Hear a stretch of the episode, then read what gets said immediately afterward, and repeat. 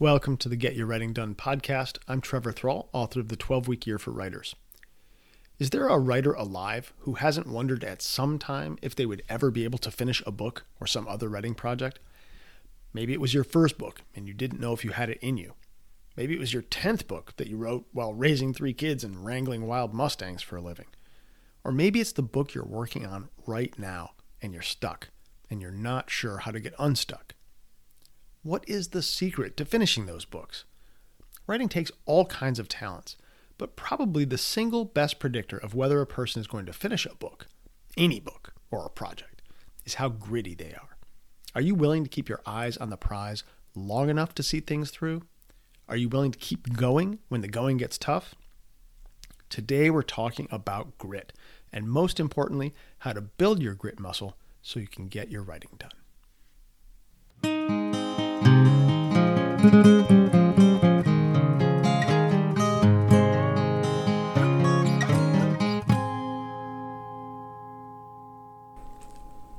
everybody knows, writing is hard.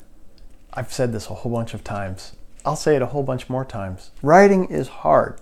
It takes a sustained effort over a long period of time to write a book or to publish a blog or a newsletter over a long period of time. And because of that, the best predictor of whether you're going to finish that book or keep that blog or newsletter going is grit. Some people might think that to be a writer, to write a book, you need to be a good writer. You have to have talent, or you have to be smart, uh, or you have to have a lot of time. And all those things help, but none of those is as good a predictor of whether you're going to finish something as grit. So, what is grit? uh, something we all know when we see it, right? Um, I'm going to refer you here to Angela Duckworth, uh, a professor of psychology. She wrote a great book called Grit, um, and she defines grit as the uh, passion, having passion and perseverance for long-term goals, or the ability to pursue long-term goals despite challenges and setbacks and what have you. And if you're wondering how gritty you are, um, as I, am sure you might, um, you should go take the grit scale quiz. Um, you can go to angeladuckworth.com uh, and and take the free grit scale quiz. Don't even have to give them an email to find out how gritty you are. Let me just read you a couple of the questions that you'll encounter on this scale. Uh, first one is new ideas and projects sometimes distract me from previous ones, and you tell the quiz whether that's not much like you, or some like you, or nothing like you, know, that kind of thing. Um, setbacks don't discourage me. I don't give up easily. Um, I often set a goal, but later choose to pursue a different one. I am a hard worker. I have difficulty maintaining my focus on projects that take more than a few months to complete. You get the you get the concept, right? Uh, and the the grit scale is really made up of two different dimensions. The first is passion. The second, perseverance. And by passion, uh, Duckworth doesn't mean the hot emotion of being enthusiastic or over the moon about something over a short period. Instead, what she really means by passion is constancy of focus, right? Wanting to do something, a singular something enough that you continue to be focused on it instead of getting distracted by other things to do. The second piece is perseverance, which is kind of the more obvious, I think, piece of grit that stick to itiveness, that doggedness to finish something once you've decided to start it. Right? So, so the grit scale builds out of both of these two things. And she argues that you know it's this combination of having a constant goal and then being able to pursue that goal despite challenges and setbacks or it gets hard sometimes right, uh, is, is sort of what makes a person gritty. And it's interesting because, uh, you know, as she points out in the book, we're not equally gritty in all aspects of our life. Um, and, you know, that makes sense if you think about the passion side of it. Uh, as opposed to the perseverance. Even if, say, perseverance was baked into you, like that was just a genetic thing, right? You don't have the same level of sort of interest or constancy of focus in all realms of your life, right? Maybe there are some things like maybe you're a runner and you like to run marathons and you have a just a constant focus on wanting to run the fastest marathon you can or something like that, right? But maybe say when it comes to you know, school, you don't really like school, you don't have much care for school, you don't have any particular t- topics you like at school. And so you, don't you're not very gritty. You, you, sort of bounce around different courses. Don't so it, it's not like grit is a sort of a genetic marker. You have it once and it's done uh, for all times. We we're all gritty to different degrees uh, in different situations or uh, on different topics, right? And so you know, obviously for our for our purposes today, we're thinking about grit related to our writing. And what's fascinating about Duckworth, she studied grit a lot, uh, wrote a whole book, obviously, but has done many, many, many studies about the importance of grit to various things. And what she has found is that grit is just a spectacular predictor of achievement across just the wildest range of things you could imagine. Everything from which uh, people will pass a special forces sort of rigorous training uh, program in, in the armed forces to who will win the national spelling bee to who will finish college or graduate school. And I don't think it would be going out on a limb to argue that it's almost certainly the case. Uh, I don't think I read about a study of writers in particular, but I don't think there's any question that grit is one of the best, if not the best, predictor of who finishes a book that they start to write. Right. So um, now, of course, that I've I've said all this, you're um, you're looking at your grit score. I hope you went to the to grit scale and did that. So you're looking at your grit score and you're looking over at your unfinished manuscript and you're saying, oh, am I screwed because my grit score is too low? Um, I'm just stuck. I'm, I'm, destined never to finish this book or this you know newsletter or whatever it's going to be. And the answer is, of course not. Of course not. You, can grow your grit muscle. 100% you can grow your grit muscle. And even better, even better, you can use whatever project you're working on right now to do it. You absolutely can. So, the interesting thing about grit is just like muscles, you, you can't grow your muscles in a lab, you can't grow it sitting in your chair, reading about it, you can't talk about it. You have to do it. You have to do gritty things. Um, you know, I have three kids, and um, one of the things I think any parent will tell you is that the act of parenting uh, made you a much, much more gritty person than you were when you started having kids. Uh, and that's because they make you do things over and over. Um, and, you know, things you never would have thought you could do, like get up at 2 a.m. for five years in a row, or, you know, manage diapers for years in a row. I mean, just the endless stuff you have to do takes a lot of grit, grit you didn't have. And I'll tell you what, you didn't get it from reading that book everyone used to read, What to Expect While You're Expecting, right? I mean, that was a great book and all, told you a lot of things that you would be worrying about later but it didn't make you gritty.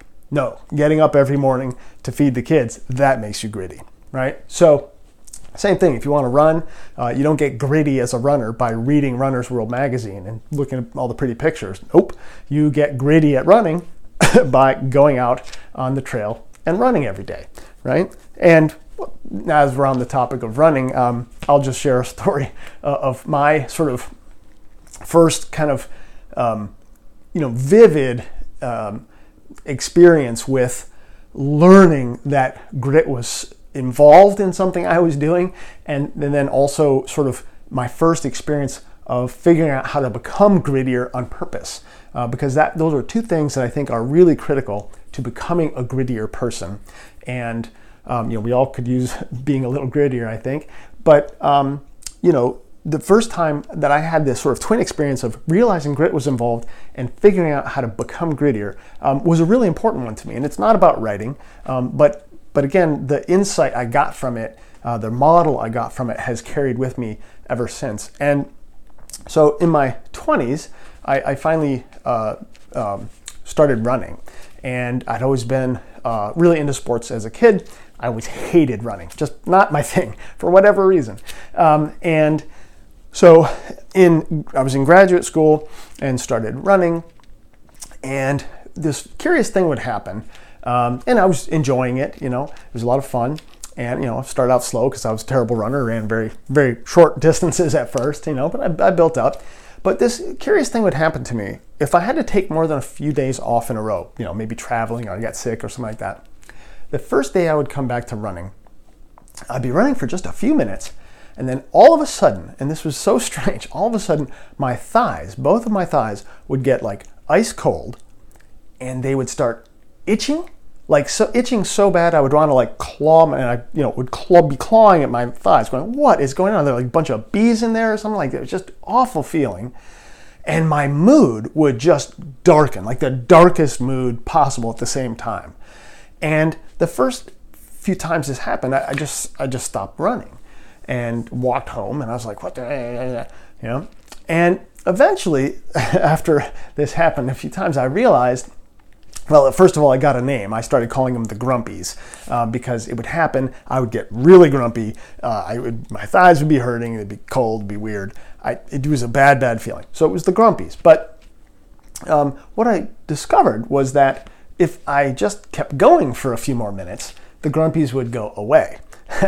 and I, I, think I found this out one time when I was running with my wife, and I, I didn't want to stop and turn around because she was with me. And so I was like, well, I just I'm just gonna have to. I said, I can't believe this. I'm having these weird grumpies, and you know we talked about it. I didn't come up with any you know big insight or anything, but you know a few minutes later, my thighs warmed back up, the itching went away, and we kept on running. And I was like, aha, the grumpies.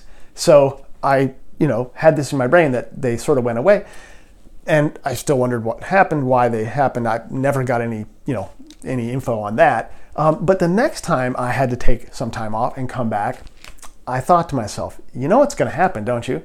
You're going to get the grumpies again. And so I prepared for it mentally this time. I said, all right, Trev, you're, you're going to get the grumpies about five, six, seven minutes in. And what you're going to do is you're not going to worry about it. Uh, and so I went into it. I ran. I got the grumpies. I was grumpy for several minutes, like black mood settles on me. I felt like crap. Um, and then a few minutes later, I popped out of it. It was fine. And I went along with my run, had a great run.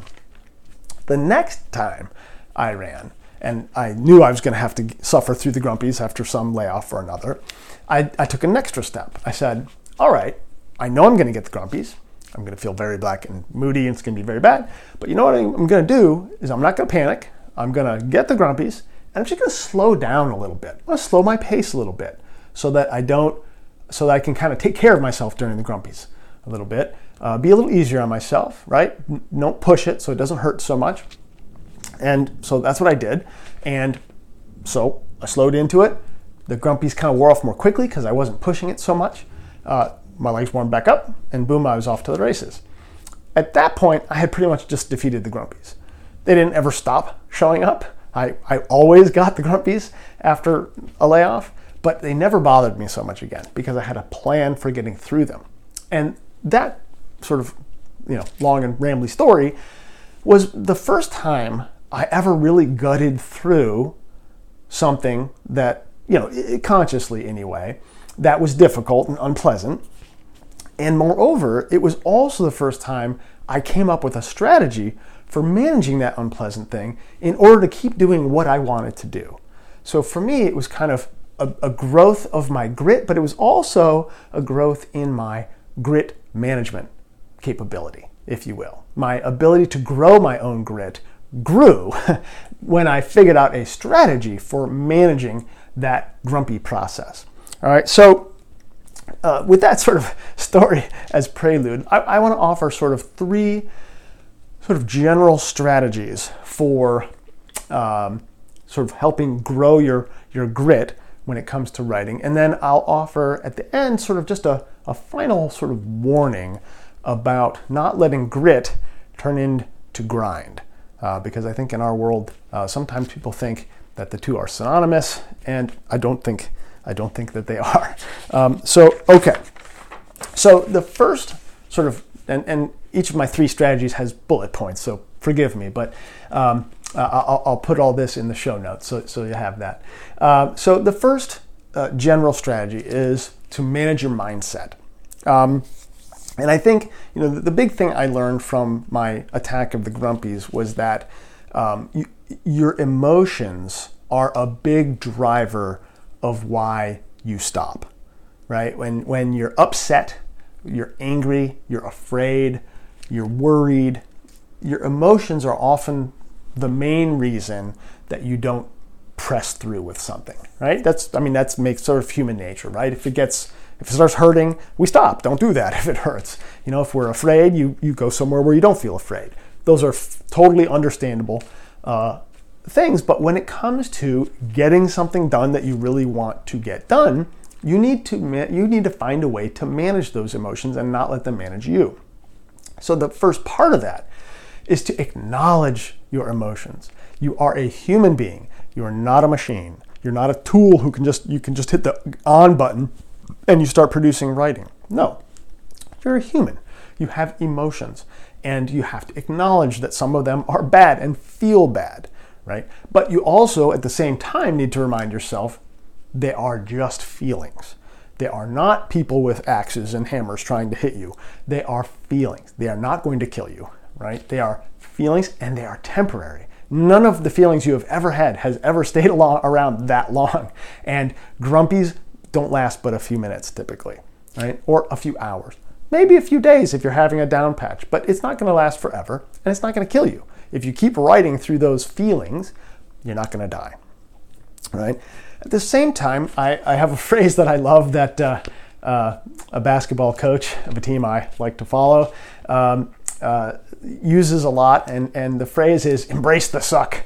And um, that sounds weird, but, um, but I think sort of akin to this emotional sort of acknowledgement that sometimes writing can be hard and it can feel bad, and I'm not up for anything right now. And how do I find the ability to be great in the moment? How do I find the ability to keep going today um, when it just feels like I'd rather be doing something else? And this can be especially true if you have a busy schedule and your writing is pushed to early in the morning. So you're getting up early, you're losing sleep, and you're asking yourself, can I do this again? Right? And I think one of the sort of the concepts behind the embrace the suck, right, is to sort of say, look, I'm on a journey. I'm on a warrior's journey here. I I'm going to be proud of myself for getting up at six in the morning. I'm going to see how many times in a row I can get up at six in the morning. I'm going to embrace that. I'm going to embrace how bad it feels. Look at this. This is horrible. This is terrible. Who else would be doing this? Look at me doing this horrible, terrible thing, right? Take pride in the fact that you're doing something hard because that's what you're doing. You're doing something hard, right? So embracing the suck, I think, can be a way of flipping the hard stuff around. Say, look, I, you know, I don't really like this right now, but I like the fact that I'm doing it right? Um, a third really, really important thing uh, in terms of managing your mindset when you're having tough, grit, sort of questionable moments is not to judge yourself. I think one of the loops that we all can get into very easily is to start looking at the fact that we're not getting enough done, or we haven't written as much as we wanted to by now, or we haven't published something yet, or whatever it might be. And we start judging ourselves. And that gets us into a negative loop because we're like, oh, I've failed or I'm failing. But that that doesn't do you any good, right? Especially don't judge yourself when you're in the middle of the grumpies, right? Because you're not being fair to yourself. I heard a fantastic term the other day that I'm, I'm going to have to talk about more in the in, in the future. Uh, but the term is productivity dysmorphia, right? A lot of us, no matter how much we're getting done, right, objectively, often we don't feel like we're getting enough done because there's always more you could do, right? And worse yet, there's always others who are doing more, right? And it's a trap. It's a trap to get into to, to judge yourself on your toughest days. And it's also important not to judge yourself relative to someone else. You can't know what their situation is. And even if they're doing more or better or whatever, so what? You're doing what you can do. You're only objective measure is yourself and your own vision and are you moving in the direction to, to do the things you want to get done in life right? And so don't judge yourself especially on your worst days. I mean the funny thing is like if you think you had a terrible writing day and you put that stuff away for a few weeks and then you go back and look at all your writing on the bad day versus some other day you know most writers will say look i can't really judge the day of uh, you know I'm, i thought i was having a bad day but it was all perfectly good writing right? I mean, so don't judge yourself then. And certainly don't compare yourself to others. And then a last piece, I think, on the mindset journey here is don't expect immediate improvement. Just like when you go to the gym, you start lifting weights, you go that first day, you feel that great soreness, and you're like, oh, I must be 10 times stronger already. You're not. you're not. You might even be a little weaker because you just use those muscles, right?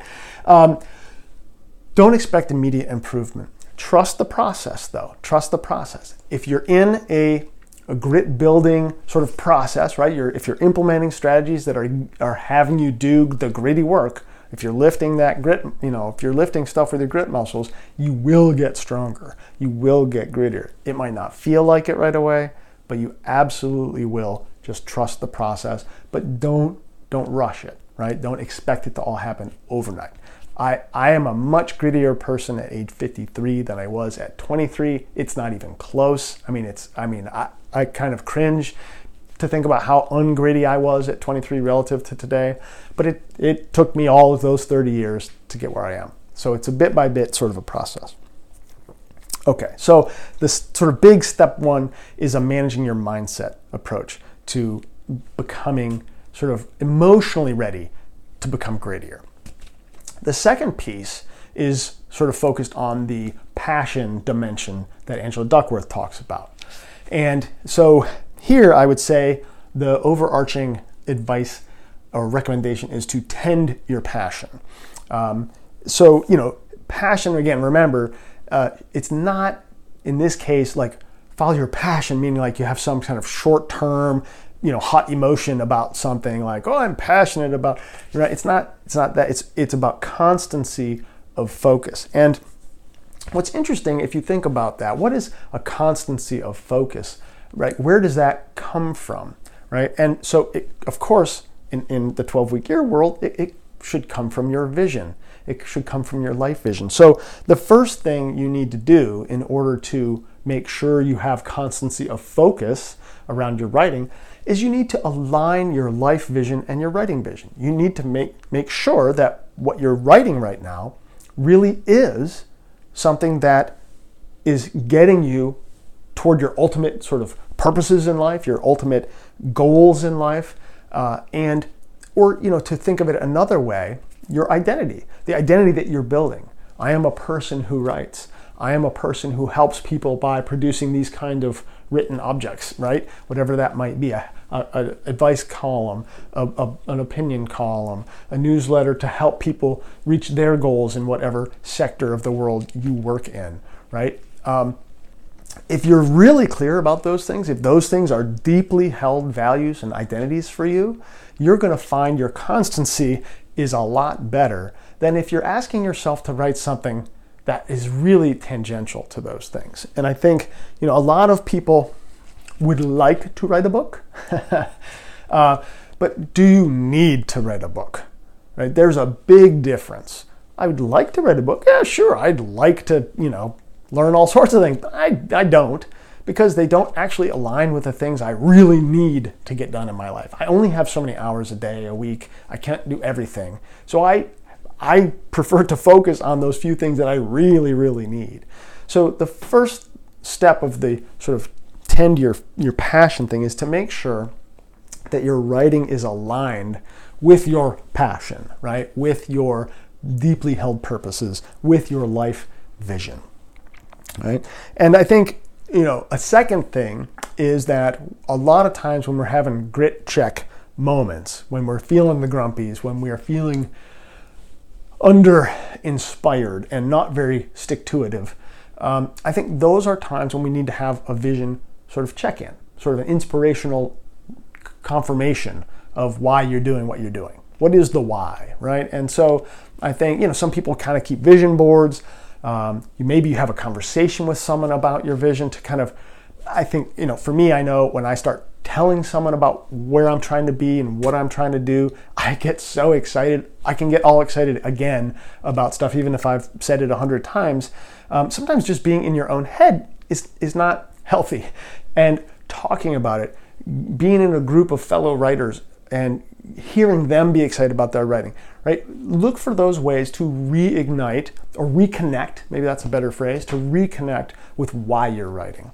Um, that can be that can be huge because if we forget if we if we lose that visceral feeling of connection between the hard stuff we're doing during the day and where we're trying to get to, it becomes very hard to sustain the effort over the long time haul that you need. It, it's just very hard. You, you need to keep that motivation, that passion up, right? Um, and then the last piece of that is that we need to uh, again, to, to maintain the constancy and sort of singularity of focus that is required of, of writing, especially, um, we need to pare away all the non essential stuff, things that are distracting you, right? And, and it's funny because on the grit scale quiz, you know, one of the, one of the questions is I, I tend to lose focus and jump to another project, right? Um, you know, I've been guilty of that many times, but you know, as I've suggested now more than once in the podcast, right? Having a, a place to off road those ideas that pop up so they don't get in your way while you're trying to do something right now. Having an idea garden can be really useful because because jumping from thing to thing is very bad for your uh, productivity, very bad for getting things done, and it, eats away at your at your sort of your grit muscle. Your grit muscle needs to practice doing one thing over and over to get big. Your, your grit muscle does not grow if you write the first page of 20 novels. That's not your grit muscle growing. That's maybe, I don't know, your idea generating muscle might be growing when you do that, but your grit muscle is, is not strengthening when you do that. Your grit muscle strengthens when you say, I'm going to write page 205 today. I'm not going to write the first page of that novel. And the next day, when you write 200, page 206 and not the first page of the other, other novel, your grit muscle grows. And when you finally finish that book, your grip muscles are very big uh, because you didn't write the first page of some other book or a bunch of other books. Nope, instead, you kept building that muscle, seeing that thing through. So, paring away stuff that is going to distract you is, is important. And you know that that could be a whole discussion in itself. How do you how do you pare things down? And that's probably a good uh, subject for another episode. Okay, last big sort of sort of bullet point here is um, to build strategic writing habits um, because uh, you know even though it's sort of generically true that you have to do the gritty thing to build the grit uh, it doesn't mean that there aren't better and smarter ways to do that than others right? I mean you, you don't uh, become a gritty runner by going out and running a marathon the very first day you've ever run. That would be very counterproductive. You would hurt yourself you become completely demoralized and you might never run again.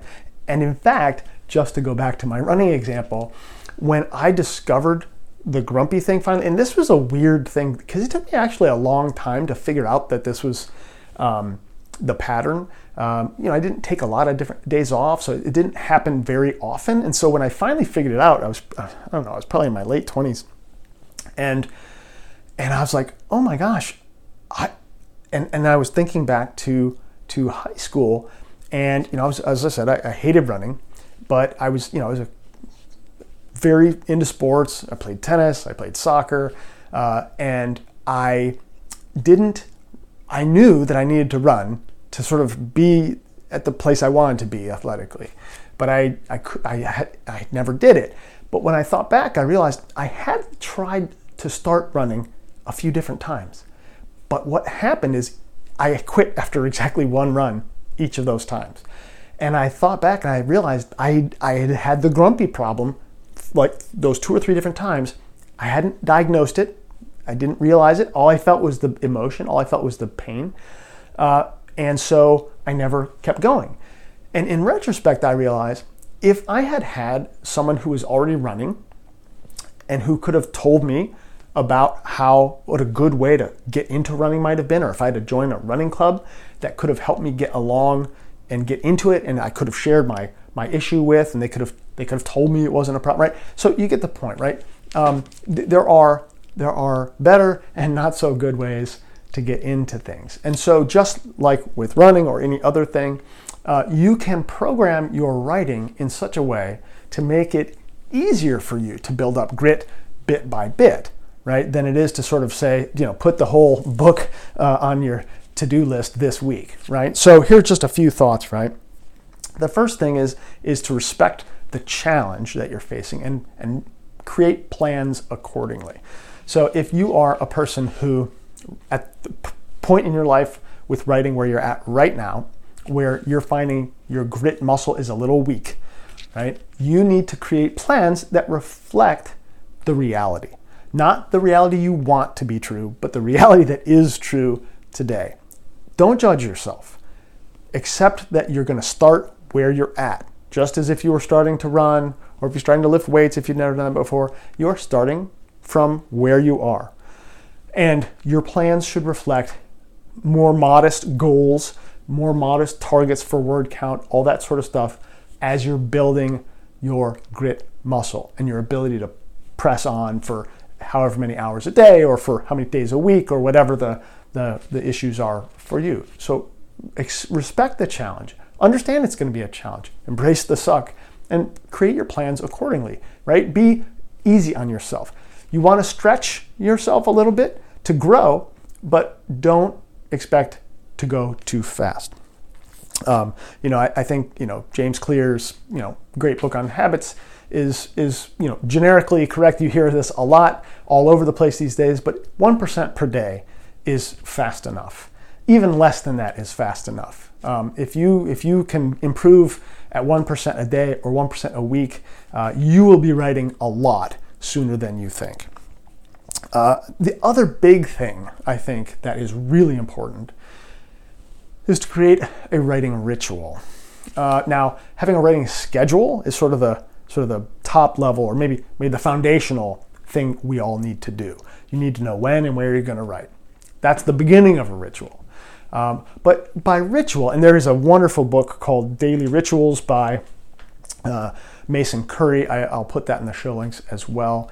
Um, it's just basically a bunch of short entries about writers and poets and um, playwrights and all sorts of folks who did a lot of writing and creating, and it just sort of little insights from biographies and stuff about how they did their thing. And the thing that you will notice, and the reason the book is called Daily Rituals, is because these people who are productive have rituals. They tend to do things the same way, the same times every week, every day, the same way, right? And and the reason, and that's and that obviously is a habit. And as I've talked about before, habits are things that are easy to do. Uh, things that are not habits are harder to do. So, you know, it sounds like cheating, but making things easier to do is how you build your grit muscle. Purposely making things harder or too hard is a really good way to demoralize yourself and to quit and to lose an opportunity to build your grit muscle. So, the goal behind a writing ritual, right, is to make everything as automatic as possible. So you need to do as little thinking about getting there, about getting set up, about what you're going to write, and so on. And, and I talk in the book about how I make sure every writing session is maximally, maximally, maximally, maximally productive, and that is to prepare ahead of time as much as possible so that you're not going into the session wondering, hey, I wonder what I'm going to write today, or I wonder how long I'm going to write today, or that sort of stuff. Nope. You want to plan all that. So you want to design all of that stuff up front, and all you then need to do is show up and follow the agenda. Because the less thinking you have to do about that, the easier, the more brain space and energy you have to be gritty and to do the work right? It's it's hard to do the thinking about the work and it's hard to do the work. So if you can separate those two things, right? Take them a chunk at a time, you're going to be in much better shape. So a writing ritual and being prepared for every session is going to get you a lot, uh, a lot of benefit.